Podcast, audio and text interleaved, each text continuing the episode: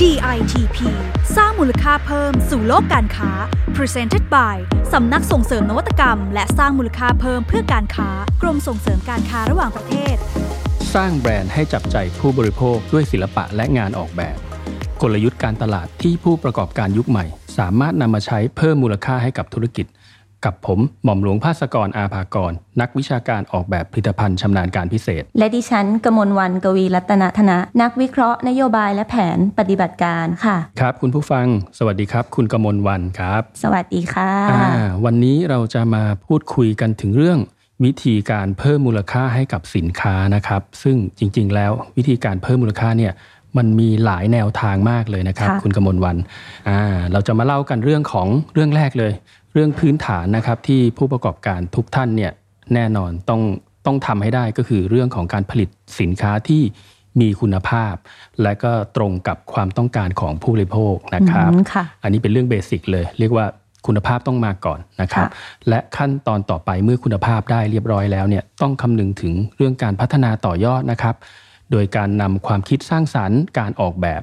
มาพัฒนาสินค้าใหม่ ๆ ด้วยนะครับ หลังจากนั้นเนี่ยก็ต้องมีการสร้างแบรนด์ของเราให้เป็นที่รู้จักเพื่อให้เข้าถึงใจผู้บริโภคครับอืมใช่แล้วค่ะคุณภาสกร วันนี้เราจะมาพูดถึงว่าเราจะทำอย่างไร ที่ช่วยให้เราขายของได้ราคา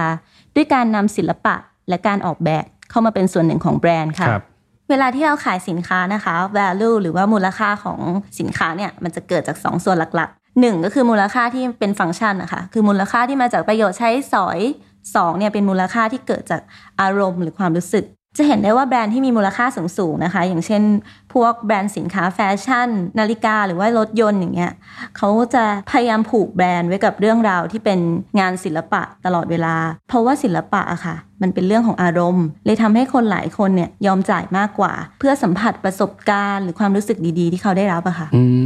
บางคนก็จ่ายไปเพราะว่าชอบสิ่งนี้มากเลยหลงรักมันนะแม้แต่ใช่ฟังก์ชันอาจจะไม่มีอะไรมาก แต่ว่ามันได้คุณค่าทางจิตใจใช่ไหมเรียกว่าสินค้าลักชัวรี่เหล่านี้ก็คือทำราคาได้สูงทีเดียวนะครับ แต่จริง ๆ แล้วผมว่ามันไม่ใช่เฉพาะสินค้าราคาแพงนะครับที่จะนำกลยุทธ์นี้มาใช้นะครับ จริง ๆ สินค้าที่เป็นของอุปโภคบริโภคที่เราใช้ในชีวิตประจำวันเนี่ยจริง ๆ ก็นำกลยุทธ์นี้มาใช้ได้เหมือนกันนะครับอืมค่ะอ่ายกตัวอย่างให้ฟังอย่างหนึ่งก็คือน้ำแร่เอเวียงรู้จักใช่ไหมครับรู้ของจักประเทศค่ะฝรั่งเศสค่ะก็เป็นน้ำดื่มธรรมดานี่แหละ แต่ก็มีการใช้กลยุทธ์การสร้างแบรนด์ของเขาให้เป็นที่รู้จักโดยร่วมมือกับศิลปินนะครับชื่อดังนะครับจากต่างประเทศนะครับ อย่าง Issey Miyake นะเป็นแฟชั่นดีไซเนอร์ของญี่ปุ่น หรือแม้แต่ Paul Smith นะครับเป็นแฟชั่นดีไซเนอร์จากอังกฤษ ก็มีการร่วมมือกันพัฒนา packaging ทำลวดลายต่างๆ ให้น้ำดื่มธรรมดาเนี่ยมีมูลค่ามากขึ้นในเชิงของความรู้สึก แล้วก็น่าเก็บน่าสะสมด้วย ในส่วนของเมืองไทยเราเองก็มีนะครับไม่น้อยหน้าต่างชาติเลย น้ำดื่ม Sprinkle รู้จักไหมรู้จักค่ะเขาก็มีการทำแคมเปญการตลาดร่วมกับนักออกแบบ graphic designer ชาวไทยนะครับก็คือคุณเอิญสลินยา ลิมทองทิพย์หรือแบรนด์สลินลิมนั่นเองนะครับค่ะคุณเอิญเนี่ยก็เป็นนักออกแบบกราฟิกที่เก่งมาก มีผลงานได้รับรางวัล DEmark ของกรมส่งเสริมการค้าระหว่างประเทศด้วย แล้วก็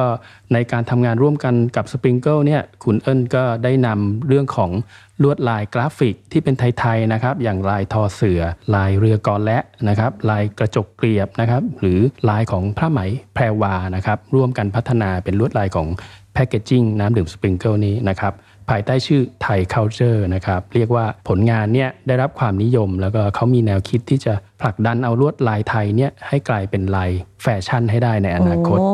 ค่ะ เป็นตัวอย่างที่ดีมากเลยค่ะ คุณภาสกร ดิฉันน่ะได้เห็นผลงานนี้มาแล้วเหมือนกันนะคะ แต่ความน่าสนใจของแบรนด์ Sprinkle เนี้ยมันไม่ใช่แค่นั้นนะคะ คือเขาสร้างมูลค่าเพิ่มด้วยการใช้งานออกแบบเนี่ยมาพัฒนาดีไซน์ของขวดน้ำเปล่าธรรมดาธรรมดาเนี่ยค่ะ ให้มันมีรูปทรงที่แตกต่าง และทันสมัย เวลาเราเข้าไปตามร้านสะดวกซื้อเนี่ยเราจะรู้เลยว่าขวดน้ำอันไหนอะของแบรนด์ Sprinkle ครับก็เรียกว่าประสบความสำเร็จในเชิงเอาเรื่องของงานศิลปะมาประกอบกับผลงานนะครับก็จริงๆแล้วเนี่ยผมคิดว่าเรื่องของมิติการนำศิลปะมาใช้ ในเชิงการตลาดนะครับในแคมเปญต่างๆเนี่ยเรียกว่าเป็นแนวคิดที่ดีนะครับที่แบรนด์หลาย ๆ แบรนด์เนี่ยทำแล้วก็ประสบความสำเร็จนะครับค่ะสามารถทำให้แบรนด์ของเขาเนี่ยดูมีมูลค่าสูงขึ้นได้นะครับแล้วก็แตกต่างจากคู่แข่งด้วยนะครับในมุมมองของ customer image เนี่ยเรียกว่าได้เรื่องของมูลค่าเพิ่มมากขึ้นทีเดียวนะครับจะว่าไปแล้วพอพูดถึงเรื่องของอารมณ์ความรู้สึกเนี่ย บางคนก็อาจจะเถียงนะฮะว่ามันเป็นเรื่องของ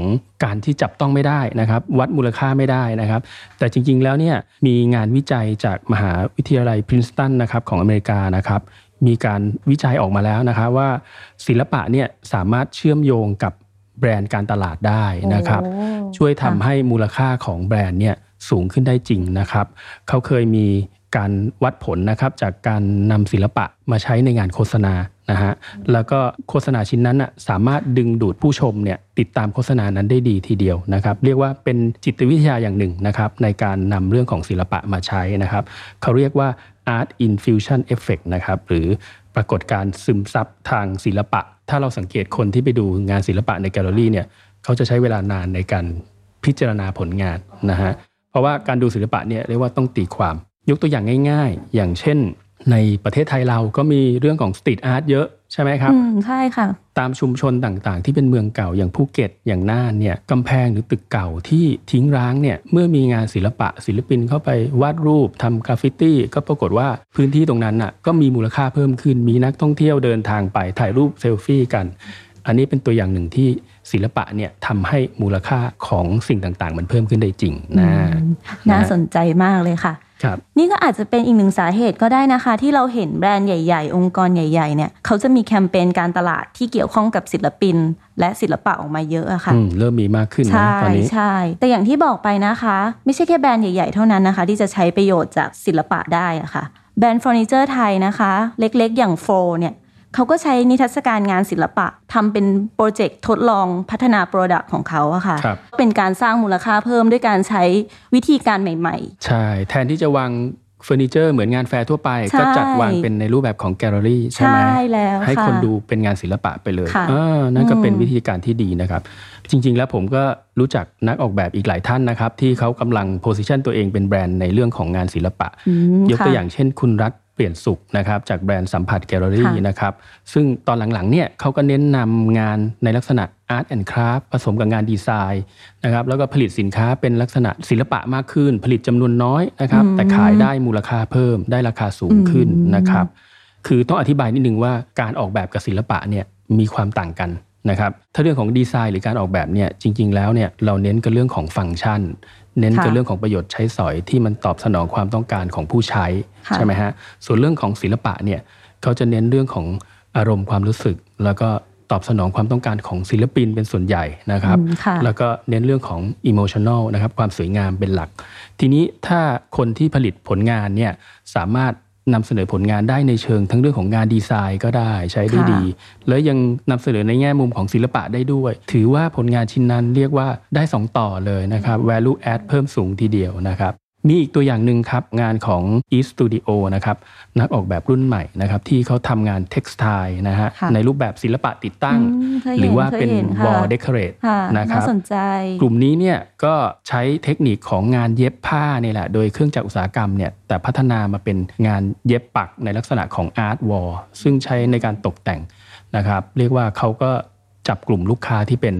โรงแรมนะฮะ สถาปนิกอินเท i รีย พวกทำ boutique hotel ต่างๆ ก็มีการนำผลงานเขาไปตกแต่ง